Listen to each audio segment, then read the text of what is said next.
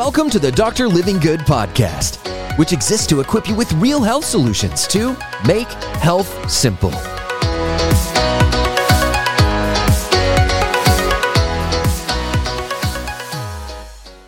So you're dealing with cholesterol issues. What's the number one food you think you should have? Oh, I know this one. I know this one. Everybody says to eat oatmeal. Oh, you have it right there. Especially Dr. Quaker. He's a doctor, you know, right? He studied this extensively. And Don't pick on him.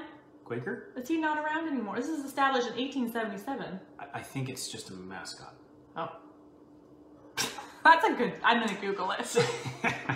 But on the back here, we got 100% whole grain, good source of fiber, heart healthy, no artificial preservatives, flavorings, or additives. This is the cinnamon and spice version. Whole grain oats, yet ingredient number two is sugar. Then we have salt, which would be a bad form of processed salt. Salt's not the devil, it's processed salt that's the devil in that regard. Cinnamon and other spices and a natural flavor. natural flavor. what did we learn about natural flavor last time we went to the grocery store? Well, unless you, unless they're putting their like you, the tr- you trust the company, you can ask them, and they and you know non-GMO, non-soy, not all of those things. My gosh, the list I had to vet in order If to they use some cared though, they would put that on there. They if would. that was the if that was true, they would put would put that it on on. there. You would put it on. You would blast it. So this stuff here, you're getting 32 carbohydrates. You're cranking up your sugar levels in the name of trying to get fiber and in the name of trying to get beta glucan. Beta glucan is what's in the oats that helps lower the cholesterol. Versus eating a smoothie where you get fiber through green food and taking the greens or the cholesterol support supplement and you get beta glucan in there because we just extracted it out of the oats. We don't have to have it. And let's not forget the glyphosate numbers on Quaker. Ooh, man. Let's not forget that. Yeah, so 1800 Like even parts if per billion. even if you think oats are still healthy or you want to still go get Quaker plain oats. Overnight oats, the highest, the highest in glyphosate residue.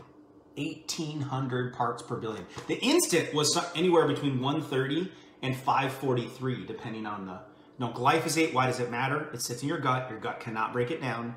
It irritates the gut lining, it breaks it down, and it makes you leaky. So stuff that should not get in gets in. That creates a lot of autoimmune related conditions. These are heart healthy foods that are not heart healthy, and you keep getting told that it's not the case.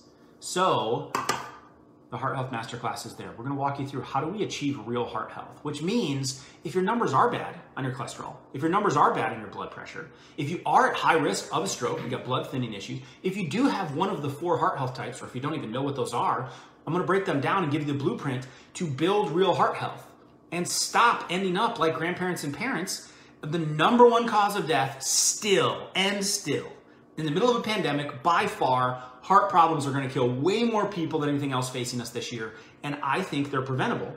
And shame on these companies for marketing to you deceptively, even in lawsuits, saying this is okay. We're not okay with it. So, free masterclass. Hey, it's Dr. Livingood here. Thank you so much for listening today. If you found this episode helpful, it would mean the world to me to please leave a positive rating and a review. That way we can continue to get this message out to help people all over the world experience real health. See you next time.